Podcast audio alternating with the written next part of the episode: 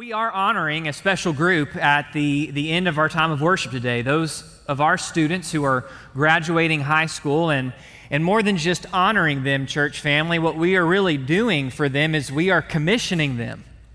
They're ours, they're our brothers and sisters, they're our church members that we're about to send out wherever God has taking them next, sending them out as witnesses for Him, as lights into the darkness, as, as missionaries from our church.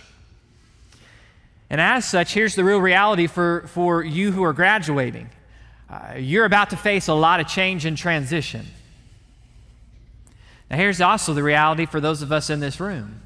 I'm willing to bet most of us in this room are facing a lot of change and some transition. And there's a question there. How do we walk with God when everything changes? How do we fulfill God's will when everything around us is transitioning? How do we live with confidence and boldness when the security of everything we know, the security of yesterday, has gone? And tomorrow seems uncertain at best, maybe stormy at worst. Well, the Lord gives us an answer for that, and that's where we're going to go this morning. I'm going to invite you to turn in your Bibles to the book of Joshua. Joshua chapter one. We're going to be somewhere different today. We'll pick back up in Daniel next week, but this, this morning we're going to be in Joshua chapter one. Joshua one, and we're going to pick up in verse one. Now listen with me what it says. It says, "Now it came about after the death of Moses, the servant of the Lord." Now let's pause there for a moment, because we're only a few words in, and we've already been given a massive piece of context that if you and I were, were in that day and in that moment and in that time, this would be the gravitas of Moses' death would be weighing heavily on all of us. If you, if you look just one page prior, it says when Moses died in Deuteronomy thirty-four, it says the sons of Israel, they wept for Moses for thirty days. There was a month of mourning. Why, why was there a month of mourning for Moses? Well, understand, Moses is the only leader most of these people have ever known. When Moses first leads the people of Israel out of, out of slavery in Egypt, across the Red Sea to Mount Sinai, and they, they make their way ready to go into the promised land, God's will for them, the twelve spies go up, they come back, and ten of those spies convince the people, we don't stand a chance. God can't do what He's promised. So God says, here's the deal. You're going to go in, I'm going to keep you in the wilderness for forty years while this, un, while this wicked and unbelieving generation dies off. And now when we pick up here in Joshua, forty years has gone by. So this is what this means. For everybody forty and younger, they have only ever known the leadership of Moses and life in the wilderness. For everybody forty to sixty, those who at the at that point of disbelief in, in Kadesh Barnea were, were under the age of twenty, they did not die off. They were allowed to live. And for them, they mostly only know Moses' leadership with maybe some faint memories of childhood and slavery in Egypt. They've known Moses as the one who goes and meets with God, it says, according to Deuteronomy, as one face to face. It's Moses who intercedes on behalf of the people. It's Moses who speaks God's words to the people. It's seemingly at Moses' hand that the miracles occur. That's why Deuteronomy will say there's no one like Moses. And now Moses has died. The security of leadership, the, the security of the only home the vast majority of them have ever known, it's all gone. There's a new leader. There's a new place they're being taken into. Everything has been upended. They are leaving the predictability of what they know for a land inhabited by dangerous people.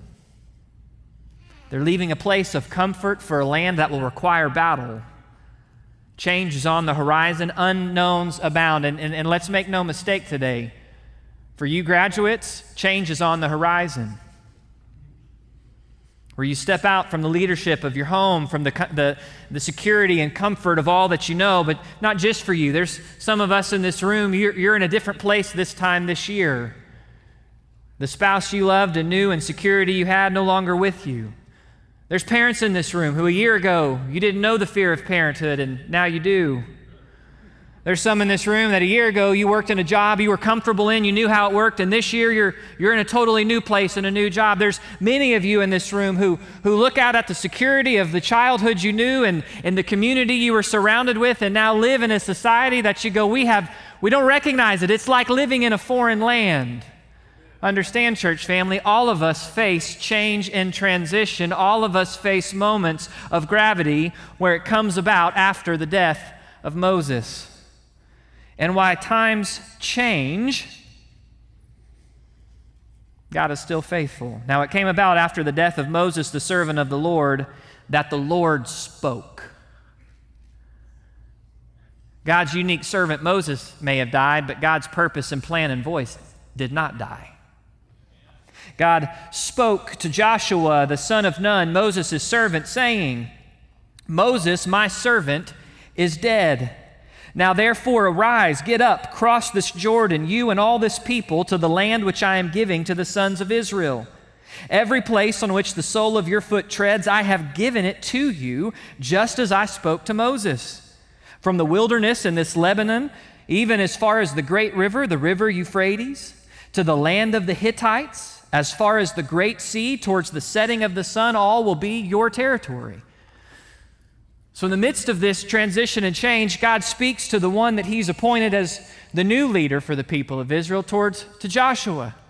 And he speaks and he says, look, get up, cross over, take hold of that which I've promised you, take hold of my will, go into the land. Go into the land which I am giving. Go into the land which I have given. That's interesting. Even God, even God acknowledges, hey, times have changed. He says, look, Moses, my servant, is dead. Change is normal. Change is normal. We don't like change. Maybe a few of us like change. I, I'm not one of those. I like predictability, but change is normal. We know from Scripture that there are times and seasons for things under heaven. Tomorrow's done. The tomorrow's done. Apparently, I didn't rest enough on the break. Yesterday's done. The sun has set. The bridges are burned up. There's no going back. It is time to move forward. So what God tells Joshua, it's time to leave the place you know to go to the place I am taking you. People of Israel, it's time to leave the leader you've known to now follow the leader that I've placed in front of you. Times are changing and you need to arise, go in, and he says, cross the Jordan. Now understand, crossing the Jordan would not be the most direct route God could take the people of Israel into the promised land. It wouldn't be the most direct route. There's other shorter routes they could take, more direct, but, but it is God's route. And it is God's route to take them across the Jordan, which at, we know from a few chapters later is at its flood stage. It's at its widest. It's no simple task to take three to four million people across this raging river. But God must be clear to this new group of Israelites that he is the same God who parted the Red Sea. He's the same God who will part the Jordan River. He's the same God who will take them across on dry land. The question is not if he is the same. The question is, will they trust him where the previous generation didn't? So he takes them by his way, his miraculous way, into the land, it says, the land which I am giving to them. And later on he will say, the land which I have given. Well, what is the land? Well, the land is not just any land. It's, we call it the promised land, but what, what do we mean the promised land? It was a promise God made to Abraham back in Genesis chapter twelve and reaffirmed in chapter fifteen and then reaffirmed with each one of, with Abraham's son, with his grandson, on down the line. God's promise to Abraham that I will, I'm going to take from you, Abraham, and I'm going to, I'm going to make a people who will be a blessing. I'm going to give them, you who live nomadically, who have no land, who've left your home to follow my call, I'm going to give them a permanent land for their possession. Understand when he says, get up, cross the Jordan, and, and go into the land I am giving, what, what God is, is telling them is nothing short of, get up and come into my will. Come in, let me fulfill what I have, the word I have promised you. Enter into the land, because God is faithful to do and to give that which he promises. It says, come in, take the land. Now understand, for you and I, church family, when we talk about what is the land, that's great. God had promised the geopolitical nation of Israel, uh, the land over there in the Middle East that you can hear the general description of there in the passage. If you want more specifics, read further in Joshua, and he lays out all the specific boundaries. Well, God hadn't promised us a land. I, I do, do want to specify that today.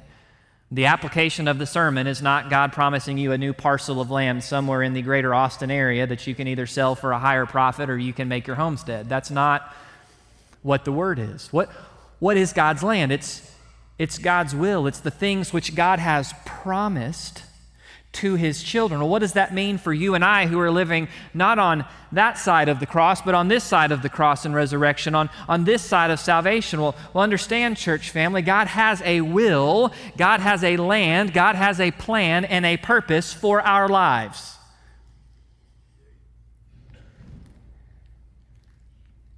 And I want to emphasize that, not simply to those of you graduating. You're going to get a lot of cards with Jeremiah twenty-nine eleven on them if you're graduating.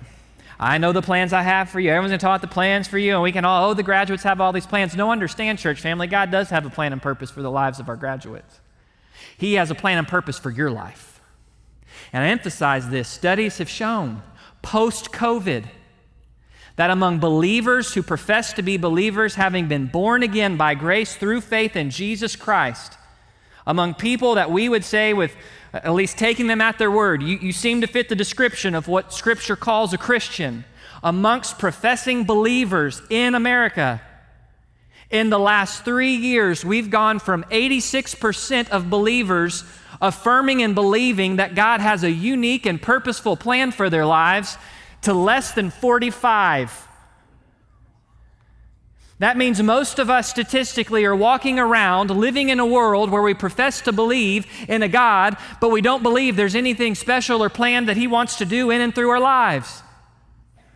And understand, just like Israel stands on the other side of the Jordan and, and God says, I've got a plan and a purpose, and it's not you hanging out nomadically in the wilderness. So to every one of us, God has a plan and, his, and a purpose.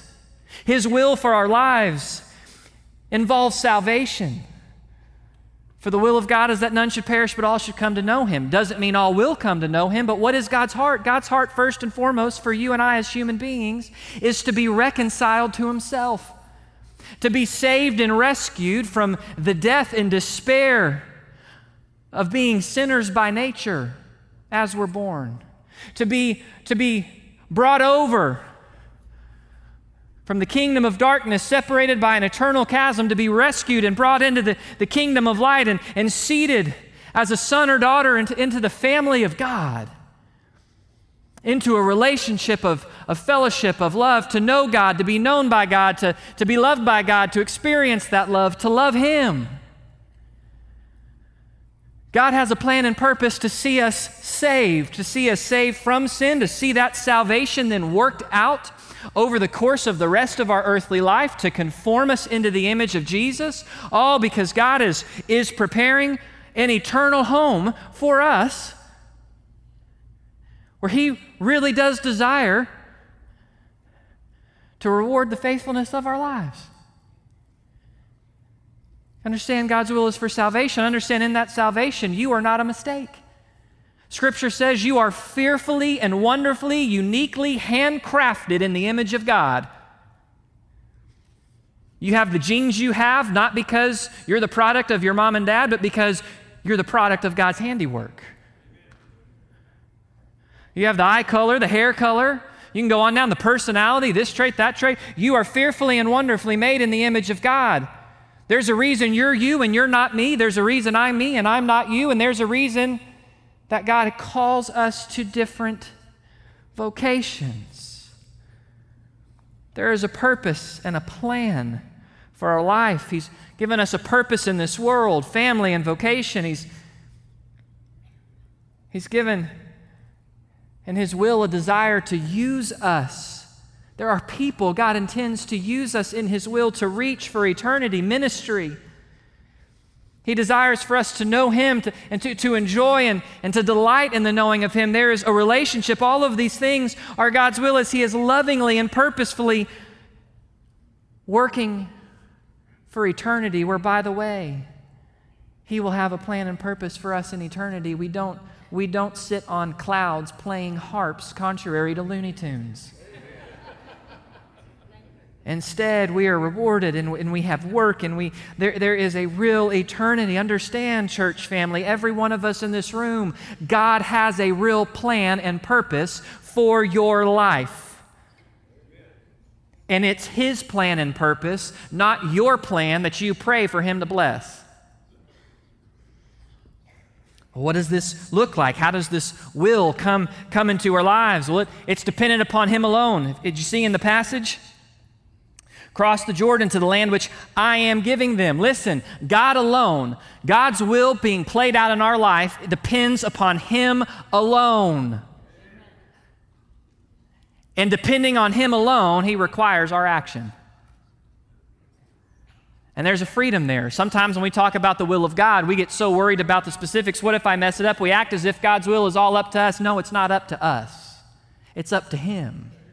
And He is faithful. It's up to Him to deliver the land into the hand of the Israelites. It's not up to their battle strategies. In fact, if you just do an initial read through in, e- in there, he's going to cro- he's going to have them cross a river that He has to part and has them go across dry ground, miraculous provision. He's going to go take them to the first city they come up against, and rather than teaching them battle strategy, He's going to say, here's what I want you to do. Assemble the band, and once a day for the first six days, take a lap around the city. On day seven, take seven laps, scream real loud after the trumpets blow, and I'm going to tear the whole city down. You're not going to do a thing. But then after that, they're going to go into battle. They're going to clang swords. They're going to throw spears. They're going to have to raise their shields. You're going to find some battles with miraculous deliverance. Some battles, God's miraculous deliverance is just through the effort of human. But in all of it, it is God who is delivering the land into their hands, not them. It's Listen, God's will in our lives isn't dependent upon us. It's dependent upon Him who's far above and beyond us. But He does call us to act. God's will does not play out in the life of the lazy. God's will will be unique for each of us in the specific things that He takes us through and leads us through and the timing that He brings things about in our life. Joshua's life looked very different than Moses' life, yet God was with both of them, bringing about His will. It will take time to play out. Do you understand? God made a promise to Israel, to Abraham, I will give you a land. And it took four hundred fifty years for Him to prepare the people to receive His will. They're going to march into that land, and it's going to take a, multiple years for them to conquer that land. Understand, God's will in our lives is not something that's like McDonald's, where when you pull up and go, yes, I would like the double Big Mac, uh, God's will for my life, please have it ready in ninety seconds or less. That's not how God works His will. There are some things God will move quickly in our lives, and there are some things God will move very slowly. But He will bring about His will. His will will put us in hard spots, spots where we have to depend completely on Him. But understand this, when it comes to His will and His plan for our lives, there can be a sense, well, well how do I know that? Well, how? Listen. Do you see? God is the one who gives them the land. There is no one in this passage who wants Israel in the land more than God. There is nobody who wants God's will for your life more than God. Amen. That alone should bring a lot of peace, that you're not, God doesn't go, hey, I have a will for you, now figure it out. I've given you a bunch of riddles, a bunch of puzzles you got to solve, and if you don't put in enough effort, it's all off. It all depends. That's not how it works. God said, I... I am God, and you are fearfully and wonderfully made in my image, and I have a wonderful plan and purpose for your life. I, I care about you, and I've made most of my plan very plain and easy to understand. And the specifics of the plan, I'll deliver those, I'll give those things into your life. You seek me. Understand, church family, there is a plan, a purpose for our lives.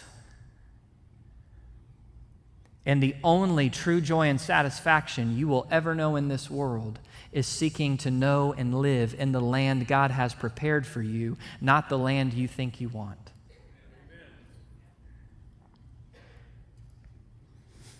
Well, how do we enter into this land? Well, glad you asked. Look at verse five. No man will be able to stand before you all the days of your life. It's talking to Joshua here. Just as I have been with Moses, I will be with you. I will not fail you or forsake you. Here, all of a sudden, he's going to tell Joshua some truth.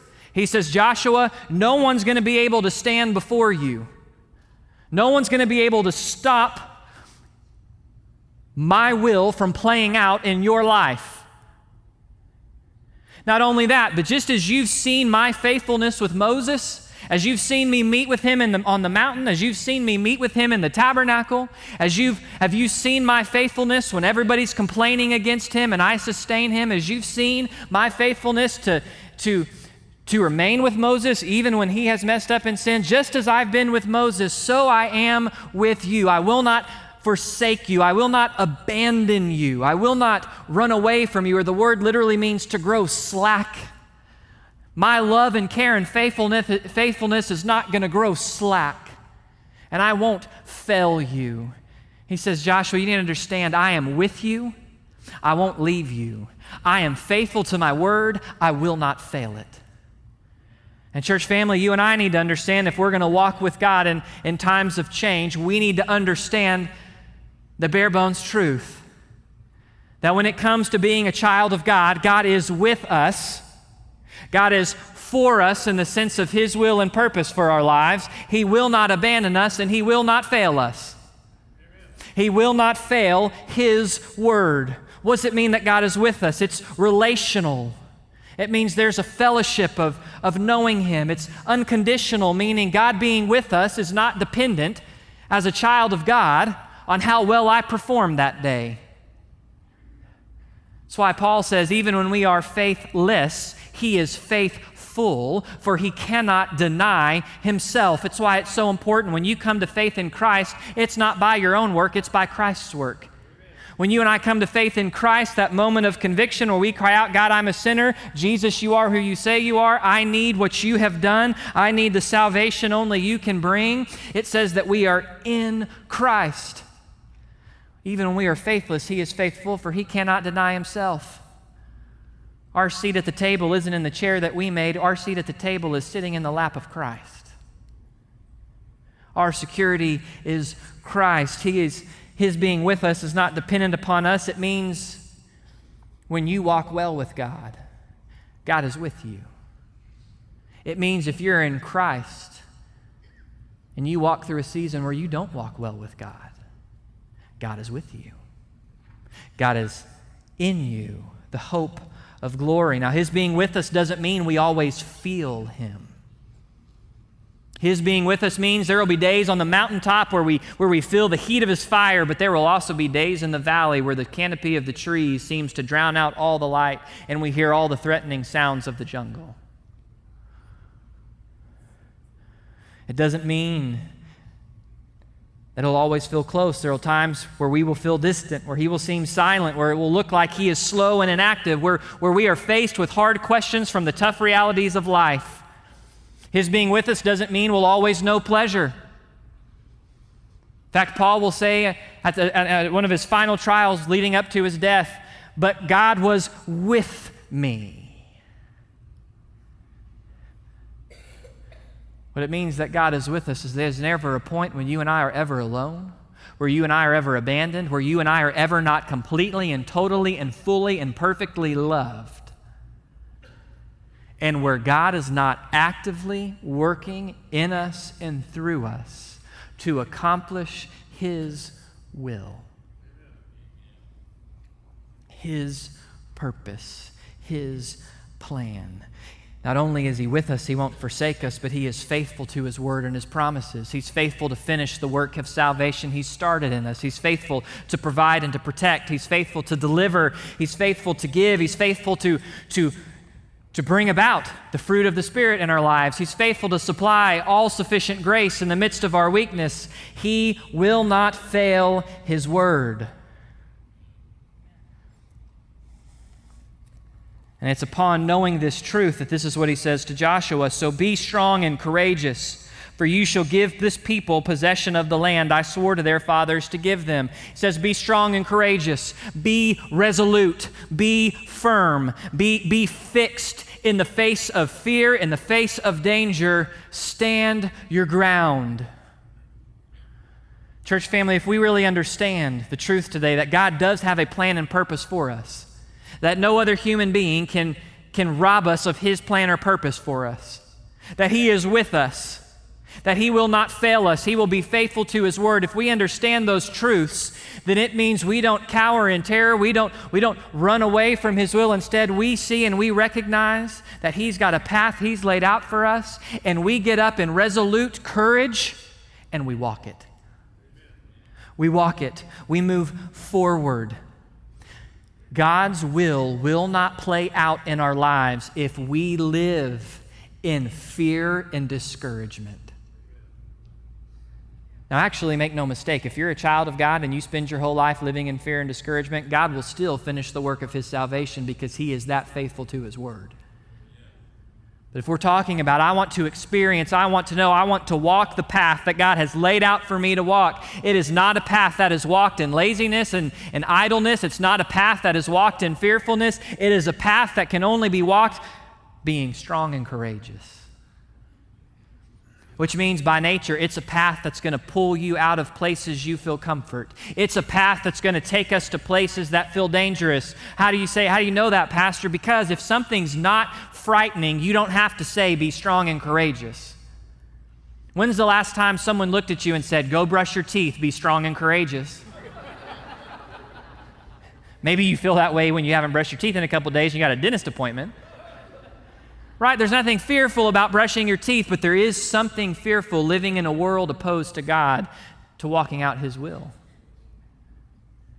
And we are called to be strong and courageous, to walk that path and strong and courageously. But He goes further than this to Joshua. He's going to say, well, how do I walk it strong and courageously? Well, look what He says.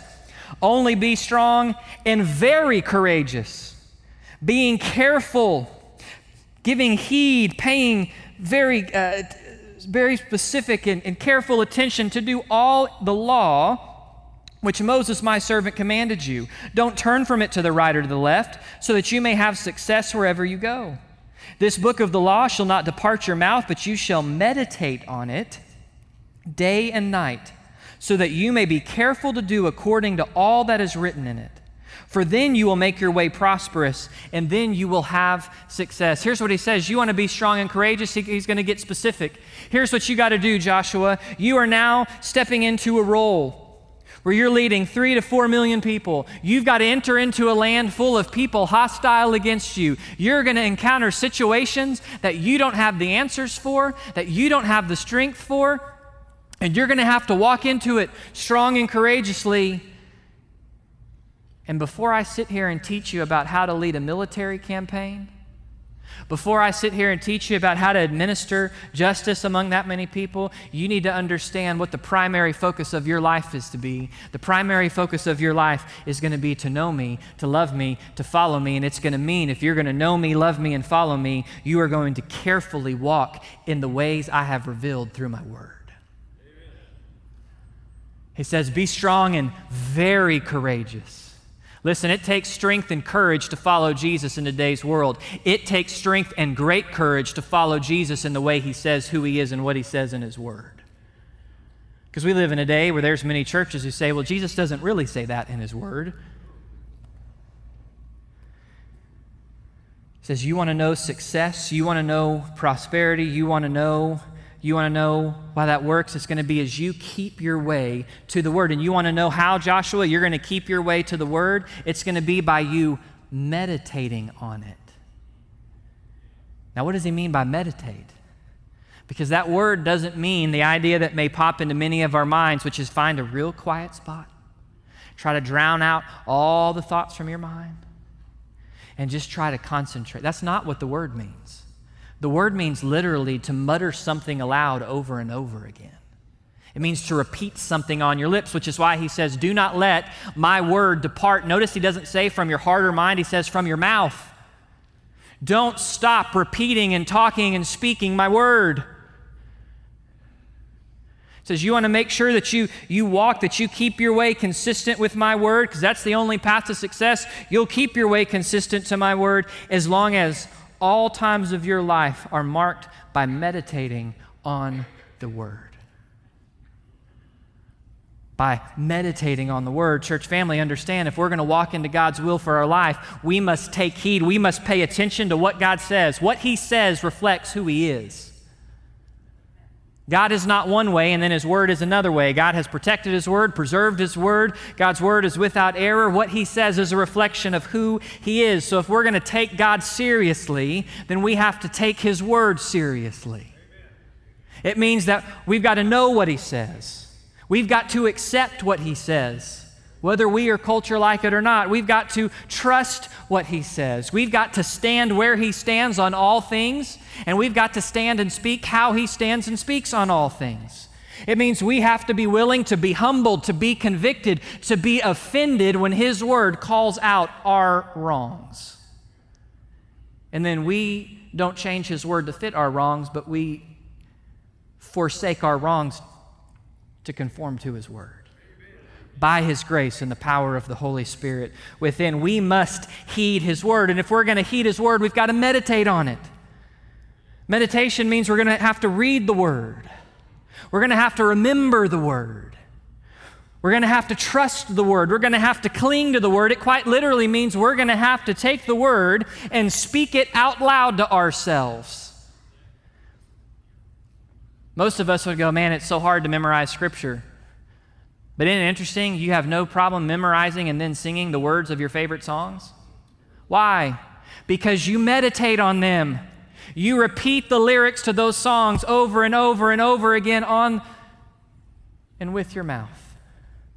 We must do the same thing with scripture. It's not so, the goal is not to wake up every morning and read a couple verses and then not think about it the rest of the day. Read a verse, read a couple verses, read a chapter, and then reread it and re-speak it. Write it down on a card. Re- read it out loud to yourself.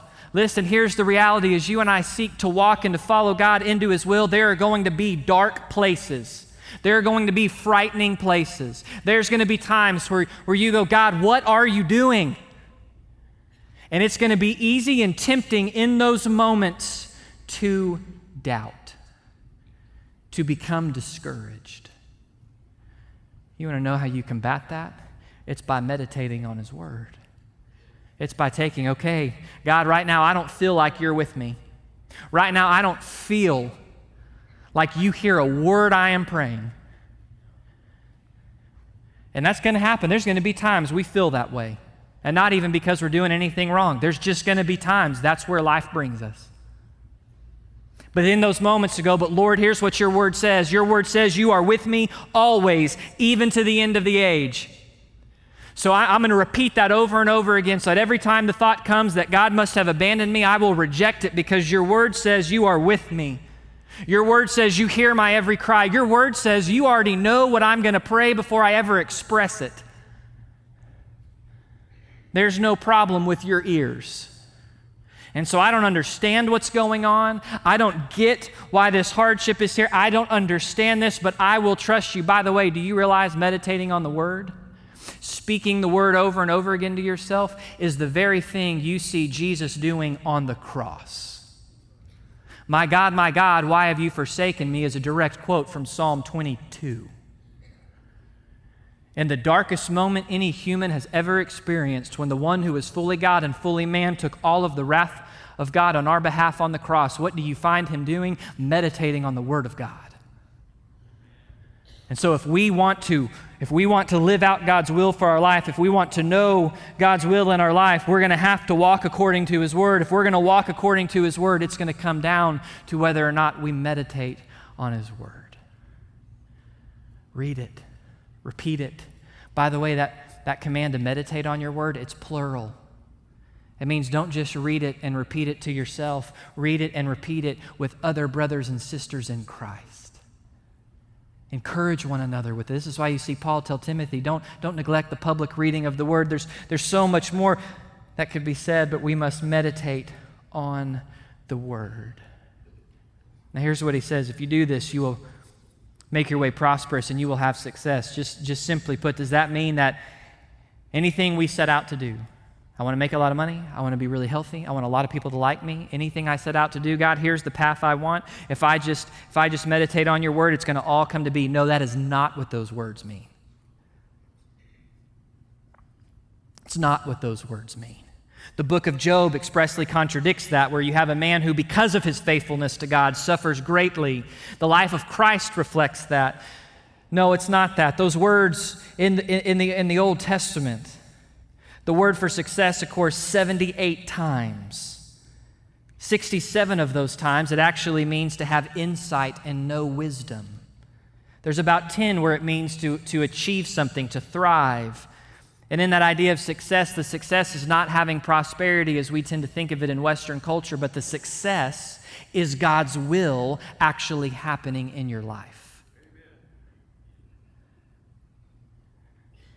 The aim, when it says that you will be prosperous and you will be successful, it's not that you will have health, wealth, and prosperity this side of heaven. It's that God's will will actually be accomplished in your life. It's that God would look at your life and go, well done, good and faithful servant.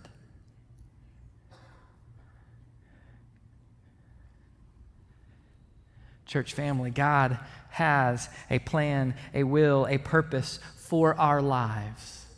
It is meaningful, it is deep, it is rich, it is satisfying. No one can stop it from happening, no matter how much wickedness they apply. God will fulfill his will and his promises in our lives. He is with us. He does not abandon us on our good days, on our bad days, on our happy days, on our sorrowful days. He is faithful to his word. So it comes down to us to what he says in verse nine. Have I not commanded you? Why are you still sitting here? Be strong and courageous. Don't tremble or be discouraged. The Lord your God is with you wherever you go.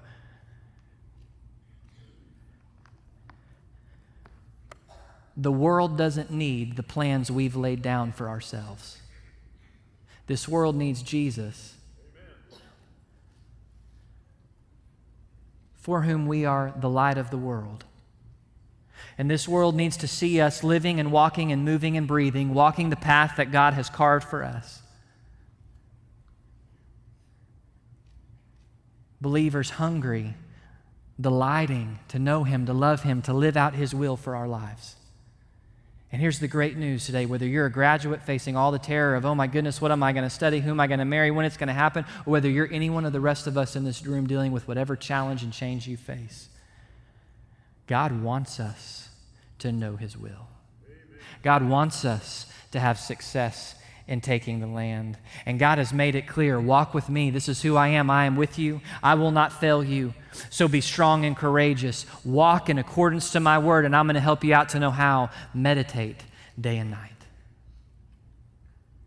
Church family, we should walk out with an excitement and hope because God does have a plan for us and we can actually walk it out.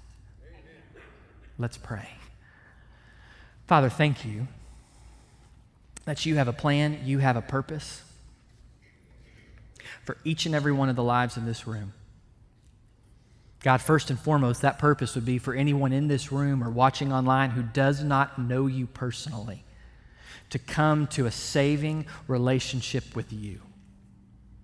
For those of us who have been saved, Jesus, you have a real plan and a purpose. You have real things you want to do in our life and through our life, real people you want to reach, real ways you want to take our life and shine your light of salvation to every corner of this world.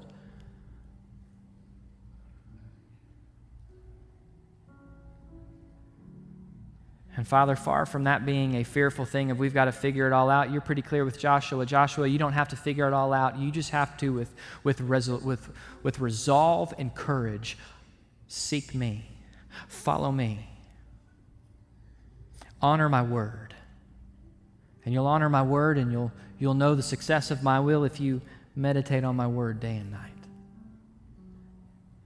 Lord, may we be people who willingly lay down the wills we have for our lives to take up the will you have for our life.